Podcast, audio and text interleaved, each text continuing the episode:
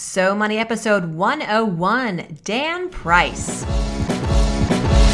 You're listening to So Money with award winning money guru Farnoosh Torabi. Each day, get a 30 minute dose of financial inspiration from the world's top business minds, authors, influencers, and from Farnoosh herself. Looking for ways to save on gas or double your double coupons? Sorry, you're in the wrong place. Seeking profound ways to live a richer, happier life. Welcome to So Money.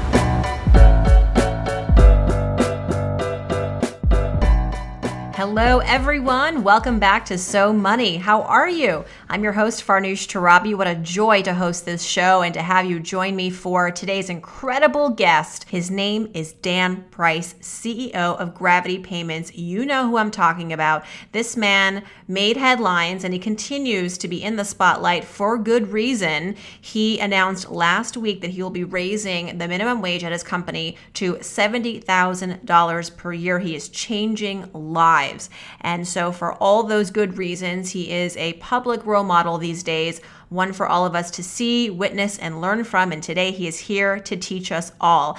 And what's more, he is actually taking a pay cut and reducing his CEO salary from 1 million to $70,000 a year as well. Obviously, Dan is not your typical CEO. His leadership has earned him multiple awards, including the 2014 Seattle Business CEO Excellence Award, the Entrepreneur Magazine Entrepreneur of 2014 Award, and 2010 SBA National Young Entrepreneur of the Year Award. Dan started his company almost a decade ago when he was 19 years old out of his dorm room at Seattle Pacific University with seed money given to him from his brother. Three takeaways from our interview with Dan. What he says to some skeptics that his pay raise is short sighted. How the salary shift will impact Dan's life. Remember, his salary is going from a million to $70,000. And the great financial lessons he learned as a child growing up in rural Idaho, homeschooled until the age of 12, in fact. Here is Dan Price.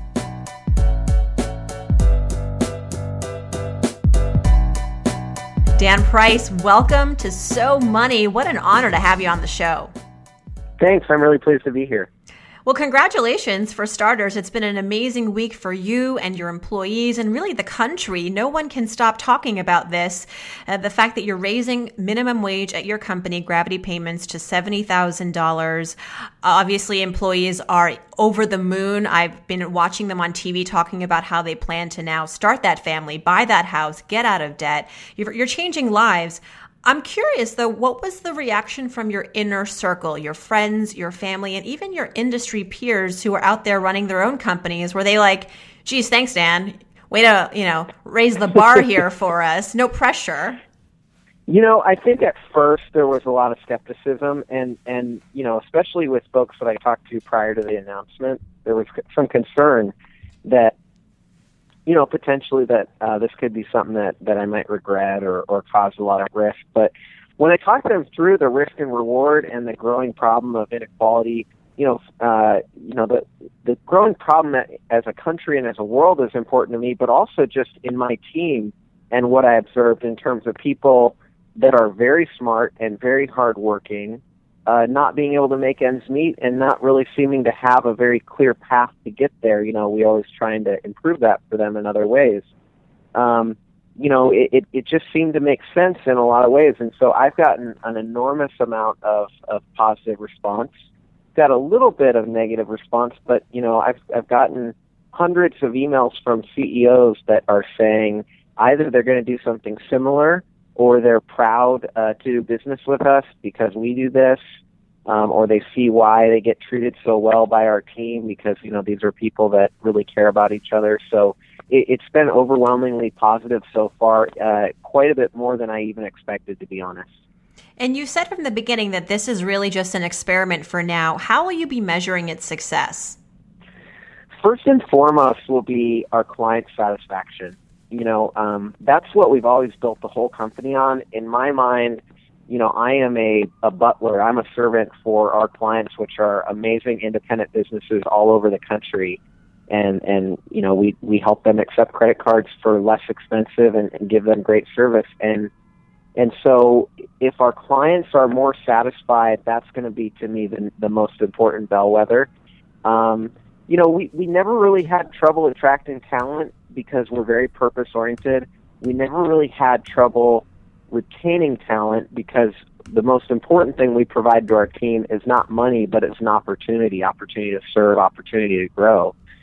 But um, I do think that there was some level of distraction, and, and, and there, there must have been when you're living, uh, you know, so close to paycheck to paycheck. And so I really honestly believe that removing that distraction will significantly uh, increase our ability to, to care for our clients. And, you know, a lot of folks are talking about, oh, publicity this and all that. But to tell you the truth, we don't actually make money on a new client until the second or third year that we do business with them. And so for us, our, our product and our service and, and everything about the way we deliver has to get better from this. It can't just be something that helps on the sales and marketing side. So productivity really has to improve for this to be viable. I think so. Yeah, I think so. But and it's a lot of it's quality. You know, we're all as a as a country and and and everybody we're obsessed with numbers, right? Things that can be quantified. But there are a lot of things that are really important in business that can't be quantified.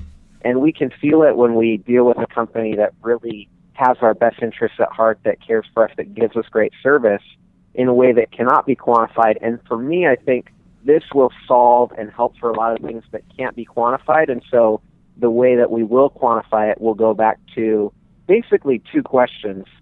Are you satisfied uh, with Gravity as your credit card processor to our clients? Number one. And number two, how motivated are you to refer your friends and family that also own businesses to us? And we'll know we'll know if we got the stuff that can't be quantified right by that that quantification. And how long do you think it'll take to measure that? A couple of years? It's still so early to say. You know, um, I'm sitting here eight days past the announcement, and I was expecting it was a very emotional day. You know, this has been boiling up in my soul for 10 years and so it finally boiled over and and it was a huge release to kind of take the take the lid off the pot uh and so that was really exciting and emotional and then you know since then uh you know a lot of people have been really excited about it and have encouraged me to try to share my story with the hopes that it will inspire other people to also you know come together and do their part on income inequality and so you know, so I've, I've really been uh, spinning around a little bit, and I think that uh, it could take probably a couple of years, I, if not longer. Well, I'm curious about your personal story, and we're going to dig deeper in a couple of minutes. But uh, just a few more questions about the announcement.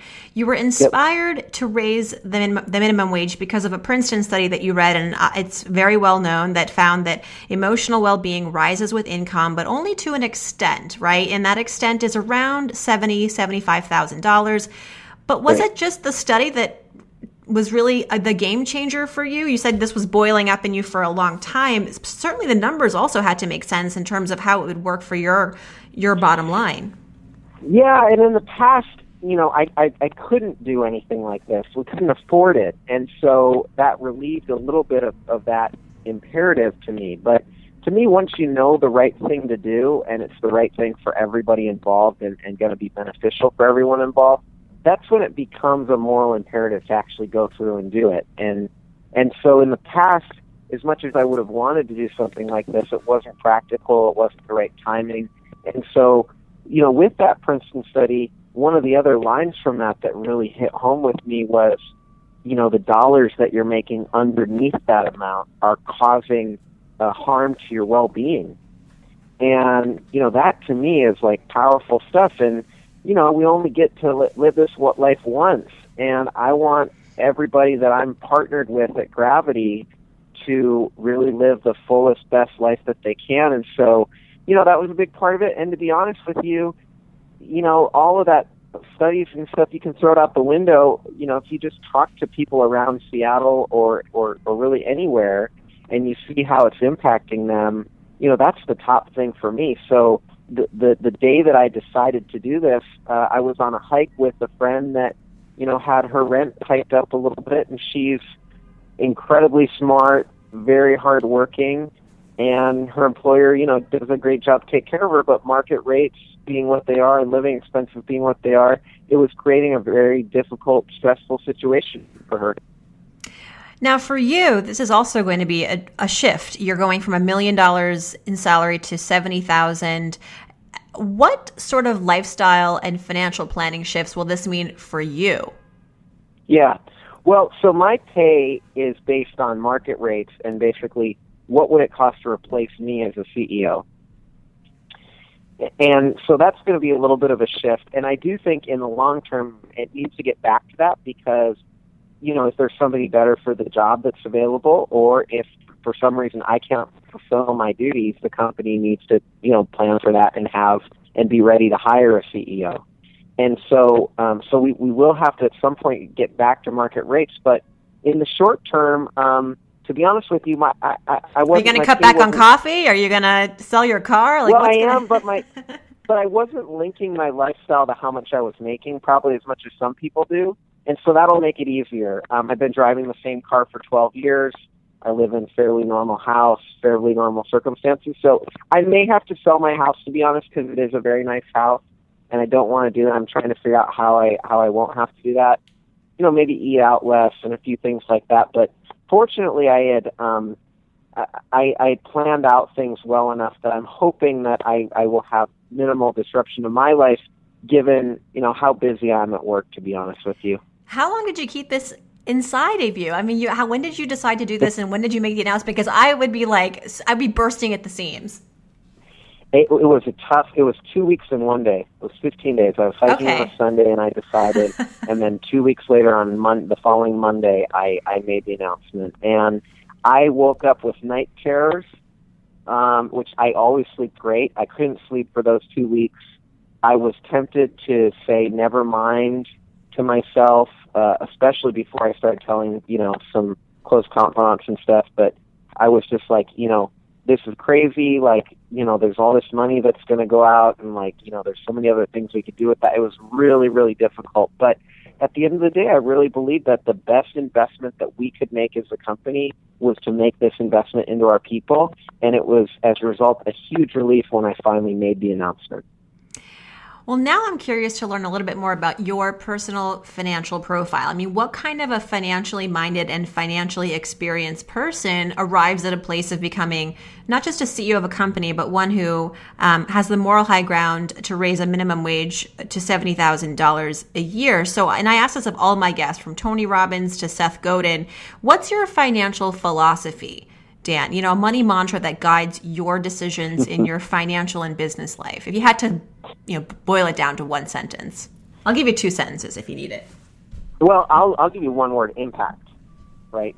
So so for me, like it's all about impact. Like I want to live a good life, and I know, and I want to be happy. And I know what's going to make me happy. It's making a big impact and like changing the world out there. And so for me, money is a means to an end uh, it, it, it has no value in and of itself. And I try to remember that there are multiple ways to make money, or excuse me, to, to, to use money to make an impact, but also multiple ways that don't involve money. And I'm reminded of a quote, and I can't remember if it's Gandhi or Nelson Mandela or somebody else, but the quote is, it's a lot easier to change the world than you think. And, you know, I think that all of us, you know, if we just do our part and you know it's not a matter of like trying to have some grandiose vision doing the right thing for what's in front of you being focused on the here and now um, i think we can all make a big difference if we all commit to do that now you grew up in rural idaho right that's correct. Raised, uh, homeschooled until the age of 12. You were living 30 miles from the closest grocery store. I, I cite the New York Times for this uh, for this intel. How would you describe your exposure to money growing up as a kid? What would you say was your biggest money memory that impacted you as an adult in terms of how you think and act with your yeah. own money today? Well, my parents uh, uh, both came from very modest backgrounds. Uh, neither one of them went to college, and they started our family very young. So they're both in their early 20s, and I'm the fourth of six kids. So they worked incredibly hard, and and them working incredibly hard was a necessity. And for me to be able to see that example from both of them was incredibly helpful. and I think it, I think it's it's probably the biggest thing that shapes how I look at money. But also, you know, they they they were, you know, they wanted to to give us a good life and all that kind of stuff. There was always a reason why, and my parents always had values that were more important than money. You know, my dad would ask me a question when I was growing up. He'd say, "How much money is your integrity worth?"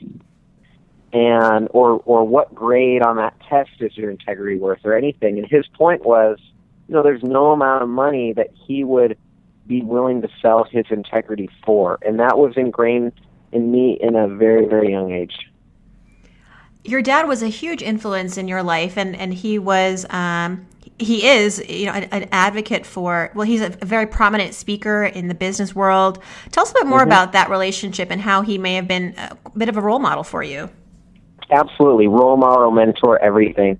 As a kid, uh, I really looked up to my dad. He worked so hard, and I determined that if I could just be one tenth of the the man that he is, both as just a man but also a businessman, that I could consider my life to be a huge success.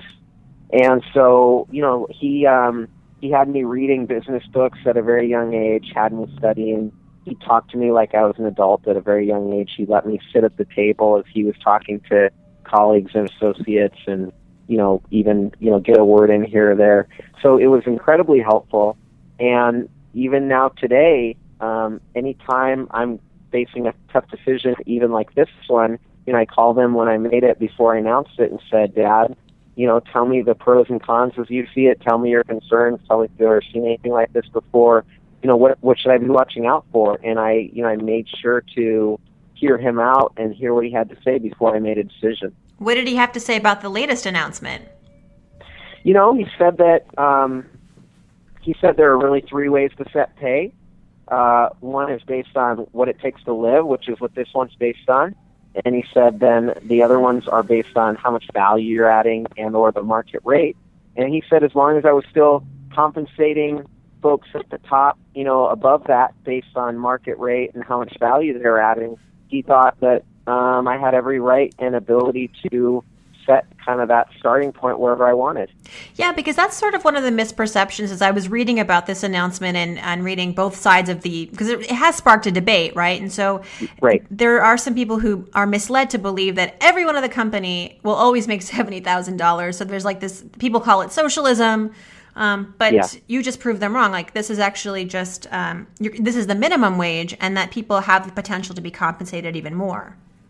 Yeah, it's a starting point, and I think that it's dangerous for a number of reasons. One is a practical business solution kind of preempts the political discussion, and a lot of these folks make their money based on political disagreement and polarization and all that kind of stuff. So you know, I, I think that it is somewhat threatening to uh, to certain certain people out there.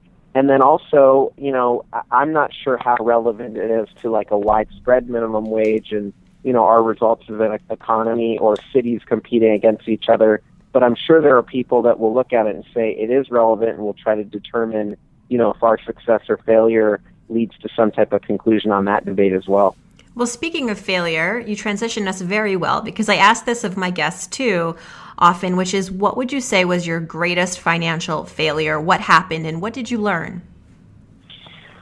Well, in 2008, when the recession hit, I was running my company largely as a nonprofit. We weren't making any money. We didn't have any goals of making any money. And we were so happy because our clients loved us and they trusted us. And we just said, we're just going to do this forever and uh, you know everything was going very well. But then the recession hit, and we lost 20% of our revenue overnight. And I didn't plan for it, and and there again, back then I, it was supposed to 80% or 90%. I took an 80% pay cut to help us get through that, and uh, we were able to get through without doing any price increases and no layoffs and no benefits cuts but just barely. We got lucky. I mean, there were three distinct points where we almost we almost didn't make it. And so I promised myself that the next time I faced a recession, I would be prepared for it because we were small enough that we could kind of recover just based on willpower. But I knew when we were bigger, it would take a little bit more planning and, and uh, having a better contingency to get through it. And you are a distinguished CEO. You've been recognized by many magazines as the top CEO, and you're very young. Mind if I ask your age? Not at all. I'm 30 years old. 30 uh, years old. Turn 31 in May. Amazing. Amazing to be just 30 and having accomplished so much. And so last week was a spectacular announcement. So prior to that, though, what would you say would uh, would merit the title of my so money moment? You know, my biggest financial success moment. Okay, so I got a I got a, a quick one that that's a perfect example of me. So I had uh, somebody just starting out, an administrative person that apparently reached out to Entrepreneur Magazine and asked them about this Entrepreneur of the, the Year award, and they said, "Oh yeah, we know who your boss is. Like, send us some info on him. Like, we'll consider him." And I thought it was crazy. And then she came back and she's like, "Oh, you're a top ten finalist. We need to make a video, but we're kind of late. It's due next Tuesday. This was a Thursday, and we need to make it right away. They're going to put it on their website, and it's going to be part of the process. This video, and there's going to be voting and all that." I said, "You guys are crazy. There's zero chance that we have to do this. We're really busy. I really don't. I'd, be, I'd been in the limelight a little bit, you know, the week before, and I just didn't want any more attention. And I just said, no, I'm not going to do it. And they begged me. And then on Friday, they begged me again, so I did it. And then one of our entry level tech support guys, like a call center guy, was like, well, I know how to make videos. And I was like, sure you do. You know? Your employees do And- deserve a raise. My goodness. Yeah, and and so he uh he, he made this video over the weekend, uh, and it went viral on Entrepreneur Magazine's website, and that was probably why we ended up being named Entrepreneur of the Year, and I ended up on the cover of Entrepreneur Magazine. And like that's a perfect example of the type of life that I have and what inspired me to make this type of decision because I was kicking and screaming the whole time, and they're like, "Hey Dan, we need you out front on this one." And you know, a lot of times I'm more comfortable behind the scenes, and and it it, it changed my life in a way, right? Like that's one of those Mhm. things that you know is really cool to have that anybody would dream of having. I never really like sought it out in a way, but I was really really happy and excited about it. And then you're on the cover of Entrepreneur Magazine. What a happy ending to that story. My goodness. Uh, wow. Well, I'm sure you're a man of many habits, um, hopefully, mostly good ones. When it comes to your financial life, what's your number one money habit? You know, I'm a saver. Um, it's just it's just ingrained in me. So I'm always doing contingency planning. Um, there's a part of me that thinks that um, when everybody else is spending and things are crazy, that's the time to really double down on the saving. And then when everybody else is maybe kind of panicked a little bit, um, you know, that's the time when you might consider doing a little bit more spending or upgrading a home or maybe, you know, making some capital improvements or whatnot. And so I try to just go against the grain a little bit and I try to save as much as I can. Yeah, I think it was Warren Buffett who had a saying something like, you know, when everyone's running to the forest and to the woods, that's when you want to be making, taking a little bit of risk and spending your money investing in, in areas where everyone's, you know, uh, Yep. exiting. So that's very smart. We are almost wrapped up here, Dan. I know you're a busy guy. And uh, I have a fun end to the show, which is just fill in the blanks. So money, fill in the blanks. Starting, I start a sentence, you finish it for me. If Great. I, yeah, if I won the lottery tomorrow, if I don't take you as a lottery player, but if you did win some big money, let's say a hundred million dollars, what's the the first thing you would do? Is I I would I would probably um that is so tough. I have no idea honestly. Um you'd keep I, your I'd house? prob- I'd, prob- I'd probably keep everything the same for a really long time and think about it for a really long time. so you would you would take pause. Okay, that's fair. That's Yeah, smart. pause. I pause. That's the word. The one thing that I spend my money on that makes my life easier or better is Ooh. Um, I would say exercise. I don't mind if it's related to exercise or some type of like outdoor adventure. I'm willing to spend whatever. and Seattle's perfect for that. exactly. My biggest guilty pleasure that I spend a lot of money on, maybe too much, but it's my guilty pleasure and I love it. What is it? Ooh. Uh, I like to get a massage every once in a while. Right on. Yeah, I get I get that from a number of CEOs. I sense there might be some stress in your lives. Yeah. Just a little. One thing I wish I had known about money growing up is um, that it's not as important as it seems. when I donate money, I like to give to blank because Um, I like to give to uh, causes where where they're they're entrepreneurial because the money can go even further. And last but not least, I'm Dan Price, and I'm so money because I have an amazing team and amazing clients. well, we are thankful for you, Dan, for being a leader in this space. We need more people like you, more CEOs like you, and I'm I'm gonna latch on to one of your quotes. It's actually your dad's quote, which is. How much is your integrity worth? I think that's a good question for all of us to consider and ask once in a while. Thank you so much and hope to have you back, and we'll be watching your success. Thanks for having me on the show.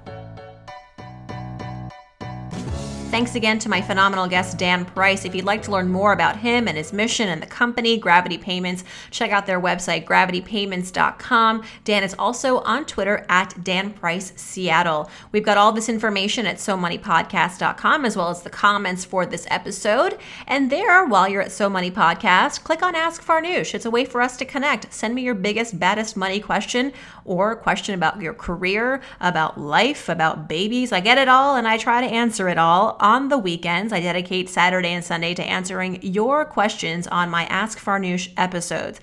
And as a reminder, if you'd like to connect with me even further for, say, a one on one, a 15 minute money session, I give away one a week for free to listeners who leave a review on iTunes.